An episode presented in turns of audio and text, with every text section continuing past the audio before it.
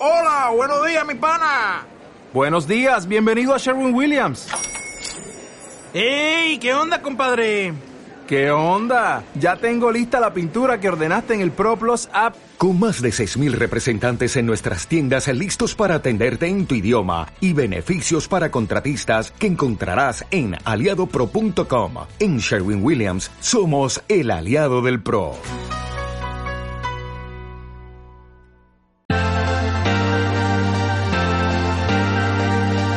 Gestión del patrimonio en cierre de mercados. Tertulia de Mercados, Gestión del Patrimonio, hoy con Victoria Torre de Selbank. Hola Victoria, ¿qué tal? Muy buenas tardes. Muy buenas tardes. Eh, 10.063 puntos, 0,10% arriba al IBEX 35, el resto en rojo. Eh, esto sí que es noticia, es una novedad.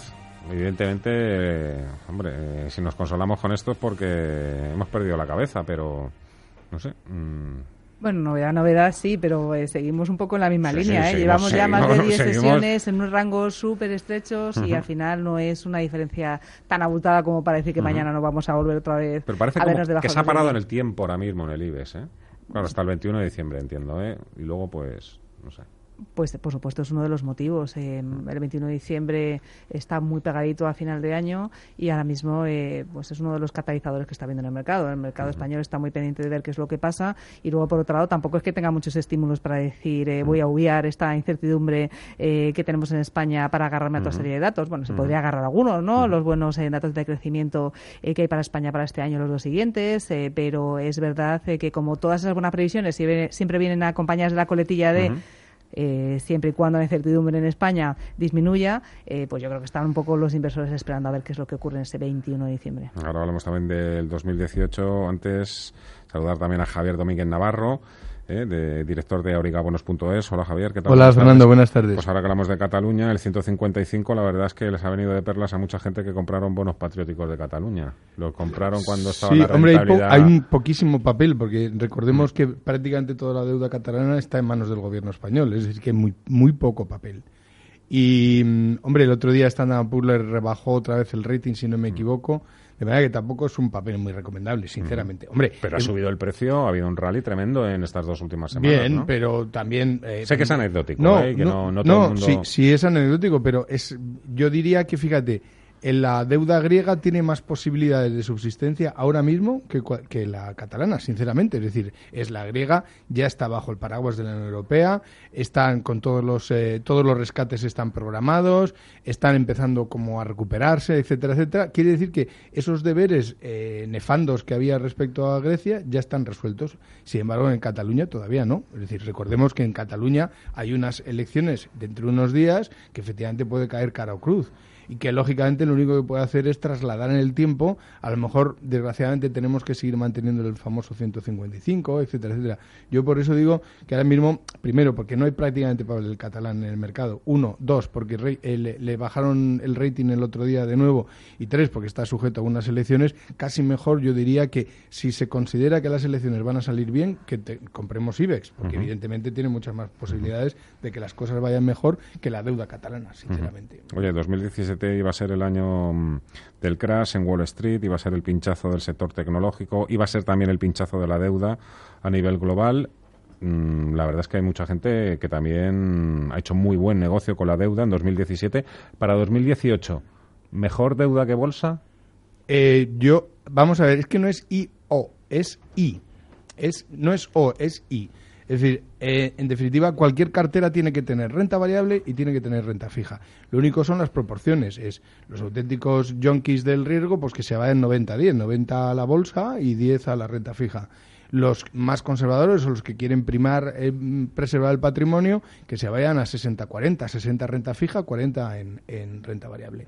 El, el 60 de la renta fija, o sea, la renta fija efectivamente nunca te vas a hacer millonario, pero te preserva el patrimonio y te vas, de alguna forma te vas defendiendo de la subida de la inflación. Y, y ya con eso te das con un canto en los dientes, teniendo en cuenta cómo van los índices este año, que es que esto es una auténtica lotería. Fíjate cómo tenemos el IBEX, que supuestamente es el ganador de la sesión de hoy, pero que es flor de un día, porque también nos podemos encontrar que mañana se dé la voltereta y sea el que caiga a un 0,50 y los otros suban un 0,50, de manera que hay una volatilidad, de- fíjate, curiosamente hay una volatilidad enorme dentro de la falta de- absoluta de volatilidad.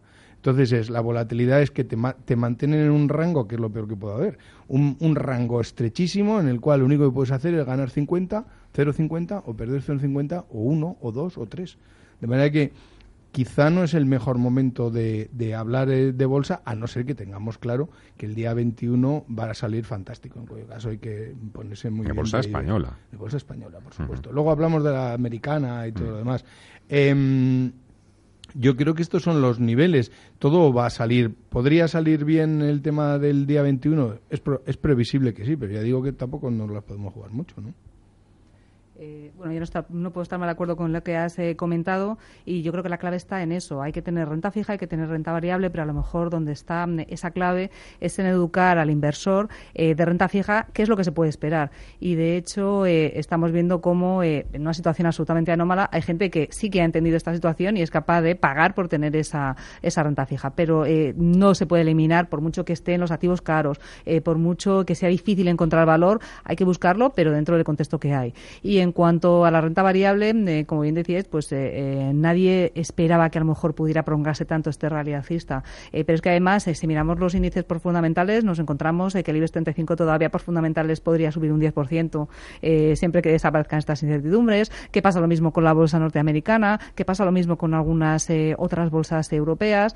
Así que todo esto además viene avalado por los datos macroeconómicos que hemos estado conociendo que han sido fantásticos. La semana pasada los datos de PMI en máximos de meses eh, y al final esto invita también eh, a, a, tener, por supuesto, renta variable de forma seleccionada por el nivel de los sí. índices, pero las dos cosas hay que tenerlas. No, y luego también la, eh, eh, todas las empresas cotizadas han sacado los resultados de los tres primeros trimestres han sido francamente buenos. Es decir, en términos generales, de los 130 compañías cotizadas, pues están ganando un 7% más, están facturando un 7% más, que en este mundo pues es un montón, y están ganando un, un EBITDA neto de, del, del 6,5%. En fin, que son, son progresiones bastante interesantes teniendo en cuenta que es todo un sector empresarial cotizado y que, por tanto, eso tiene que redundar en mejores dividendos, en más estabilidad desde el punto de vista de las empresas, eh, quizá más OPAs, más M&A. Es decir, es, en definitiva, que, la, que el sector empresarial español vaya bien, y hablamos ya no hablamos solo del IBEX 35, que ya lo ha ido demostrando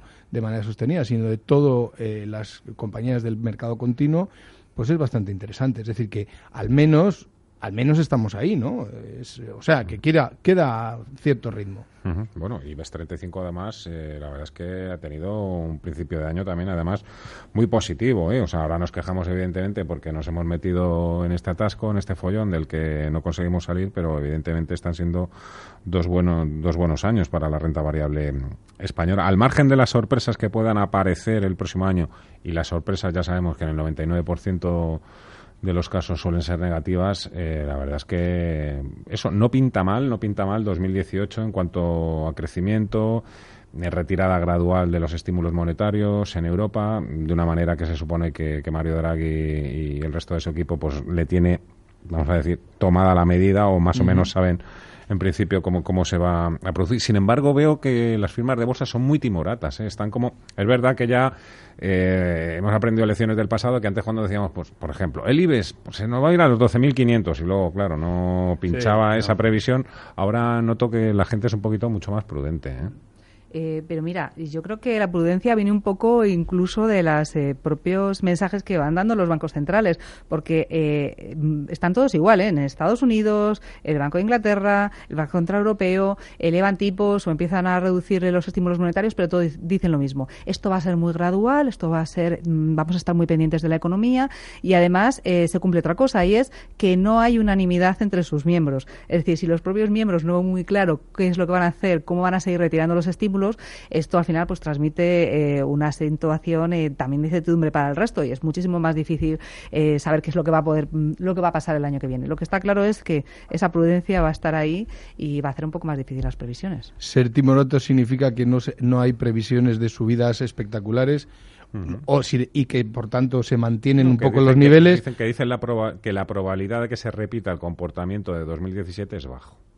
Simplemente. Mm, yo- Hombre, es ido muy bien en 2017. Claro, en términos generales sí, sí que es verdad que tampoco, in- insisto, que el año tampoco, en, en fin, va- vamos a llevarnos bien. Es, no, mm, Ha ido muy bien, No, ver. va, va bien. Es decir, Muy tenemos, bien. claro, muy bien. Lo cual significa que para el año que viene ser timorato significa al menos mantenerse ahí. Yo considero que en la parte de la renta fija, en la parte de tipos, no vamos a ver nada el año que viene. Nada. Ni, en, e- ni en este lado del Atlántico ni en el otro. Vamos a ver, en todo caso, subidas timidísimas de la rentabilidad de los bonos. Cuando digo timidísimas es marginales, sinceramente. Ni el boom alemán, porque además vamos a seguir teniendo al Banco Central Europeo, ni la renta. En todo caso, sería la- el bono español si eventualmente pudiera ocurrir que arreglamos el tema catalán y que en definitiva Standard Poor's eh, cumple sus promesas, que era es, mm, respecto al tema del rating de mm, subir el rating de España, no lo subimos porque está el asunto pendiente de Cataluña. Si lo resolvemos el tema catalán, y parece que podría, el querri- querría decir que tendríamos una subida del rating y eso podría significar un 0,40 Te aproximadamente. pongo eh, deberes. A ver, eh, Treasury americano en 2018. 2.20, 2.30. 2,50. El año, 2.50 2.50 el año que viene. El bono alemán 0,8, 1%. El bono alemán 0,5. 0,5. Y el bono español 1,4. Si nos suben el rating, 1,20. Si no nos suben el rating, 1,60. Vamos. Nada Sí, timorato, ¿eh? Nada, nada, todo lo contrario. Eh, mejor emergentes que desarrollados este año también, eh, Victoria. Lo digo porque todo el mundo también, bueno, los demo- demonizaba ¿no? a los emergentes y tal. La verdad es que el tema del, del dólar les ha venido de perlas, también la recuperación de materias primas. Y ahí están con unos subidones en algunos casos tremendos. Bueno, emergentes es un mundo tan tan heterogéneo eh, que decir emergentes eh, en global es complicado. Eh, todos sabemos que el foco ha estado muchísimo en China eh, con esas preocupaciones sobre el crecimiento que siguen estando ahí. No queda muy claro eh, con los nuevos planes eh, si va a seguir eh, en esta línea o si por el contrario se va a dar una desaceleración más profunda. Es verdad que otros mercados en Latinoamérica han mejorado de forma muy significativa y otros mercados asiáticos también han hecho muy bien los deberes. Si nos encontramos con mercados que están muy saneados, donde las empresas están creciendo de una manera muy sólida, que como decimos pues tienen muchísima menos deuda que a lo mejor otros países desarrollados y que pueden seguir haciéndolo muy bien. Evidentemente van a depender muchísimo de otros eh, factores, eh, pero eh, me- sí que sigue siendo un escenario bastante positivo para, la- para, para los emergentes en general.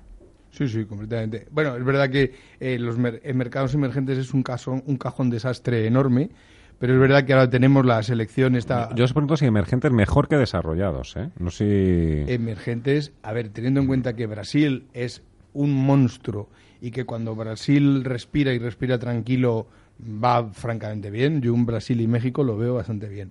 Siempre y cuando se les consideren emergentes, que están dentro de ese lote, pero cada vez son, lo son menos. Es, si vamos a emergentes, un Colombia, un Perú, lo que pasa es que, claro, los, los eh, niveles, los eh, digamos que los índices y los bonos son infinitamente menos líquidos, mm, pero un, un México-Brasil son un cañón, desde ya. O sea, vienen siendo un cañón desde hace tiempo, pero ahora más todavía. Un, hombre, tenemos en- hay que tener en cuenta que México tiene triple B más. Es decir, que es del mismo, tiene el mismo rating que el Reino de España. De manera que, por eso te digo que la emergencia, y sin embargo, paga más. Y las compañías mexicanas pagan más. Bueno, y Estados Unidos también tiene mejor rating que España paga, y, y paga, tiene, y- paga tiene el bono. Eh, una última pregunta para los dos. Eh, la pregunta ahora mismo del millón, que se preguntan unos cuantos. ¿El euro va a fastidiar, va a chafar el rally de Navidad en Europa? Pues yo sinceramente creo que la divisa tiene vida propia. Es decir, es no hay manera de ligar lo que ocurra con el euro dólar a lo que van a hacer los mercados. Nos lo están demostrando desde hace años. Es eh, tienen vida propia, sinceramente. Hombre, vamos a ver, es no le viene nada bien al señor Draghi tener el, el nivel del euro en estos, estas alturas. No le viene nada bien porque efectivamente fastidia el tema de las exportaciones y una serie de factores. Pero yo creo que la bolsa ahora mismo, mi- es mi entender, la bolsa no está influenciada por el, el Forex. Sinceramente, no lo veo. A lo mejor la americana sí, la, desde luego la europea yo no la veo. Pero a lo mejor, oye, doctor, tiene iglesia. Eh, bueno, yo sí que creo que en cierto modo puede influir, pero es verdad que en los últimos meses hemos visto un poco como modas. Eh, la moda del petróleo, entonces solamente mirábamos el petróleo, parecía que era lo que estaba llevando el mercado. Eh, en otros momentos en los que hemos tenido cambios en dólar-euro, parecía que lo único que estábamos mirando es esto. Es verdad que en cierto modo sí que le puede perjudicar, pero como todo, a unas compañías sí, a otras no. le perjudicaría a algunas empresas como las exportadoras, las automovilísticas, también al consumo discrecional, porque si empezamos a pensar que el euro va a estar muy caro, pues pueden retrasarse algunas decisiones eh, de, inversión. El turismo se empieza a poner muy caro, pero evidentemente otras compañías pues les vendrá muy bien. A todas aquellas eh, que compran en dólares les viene fantástico que esté débil y eh, aquellas que compran crudo pues también les viene fenomenal. Entonces pues habrá para todo. Bueno, para todo. Y también hasta hace unos minutos, hasta hace un ratito teníamos máximos históricos en Wall Street, ¿no? Gracias también a ese dólar más débil que tienen ellos. Desde luego, a esto, a los bancos, al sector tecnológico, al Cyber Monday, a la reforma fiscal, hasta el pavo, ¿no? Pero eh, se siguen descontando cosas de la política financiera y de, Trump que, que, no van a ocurrir, de manera que, pero bueno, oye, viva la alegría. Yo eh, yo, eh, evidentemente, me lo estoy perdiendo, pero yo mm. nunca no he recomendado a lo largo de todo el año que nadie invierta en, el, en los índices americanos porque ya estaban muy arriba, pero efectivamente, oye, es una equivocación. Eh, ¿Qué va a pasar el año que viene? Pues nos podemos llevar, al menos que se mantenga. Eso es mi, mi nuestra, nuestra previsión es que esto se va a mantener, lo cual no quiere decir que va a seguir subiendo nuestra, un poco nuestra previsión para el año La economía norteamericana ha demostrado mucha madurez. ¿eh? sí, pero... Un solo hombre no puede... Efectivamente se ha demostrado, pero sí que es verdad que en una de estas los cines negros como son aparecen y nunca se sabe dónde están, a lo mejor aparece un cine negro que empieza una especie de superdepresión pensando que el señor Trump no va a hacer lo que va a hacer y entonces empieza la gente... Ya sabemos cómo son estos, las modas estas de las que hablábamos antes. El año que viene no tengo ni idea de cuáles son las modas que hay. Evidentemente siempre tenemos un China agazapado que últimamente el otro día volvió a asomar un poquito la patita. Sin embargo, también es verdad que eh, su crecimiento está en los niveles esperados, por tanto en ese lado no, pero sí que en el lado del crédito seguro que puede haber. Es decir, China siempre es una bomba de relojería que nunca sabes cuándo va a explotar. Javier Domínguez Navarro, director de Obligabonos.es, muchas gracias. Gracias a, vosotros. Y, Victoria Torre, directora de análisis de Salvan. Un placer, muchas gracias. Feliz tarde. Gracias a vosotros.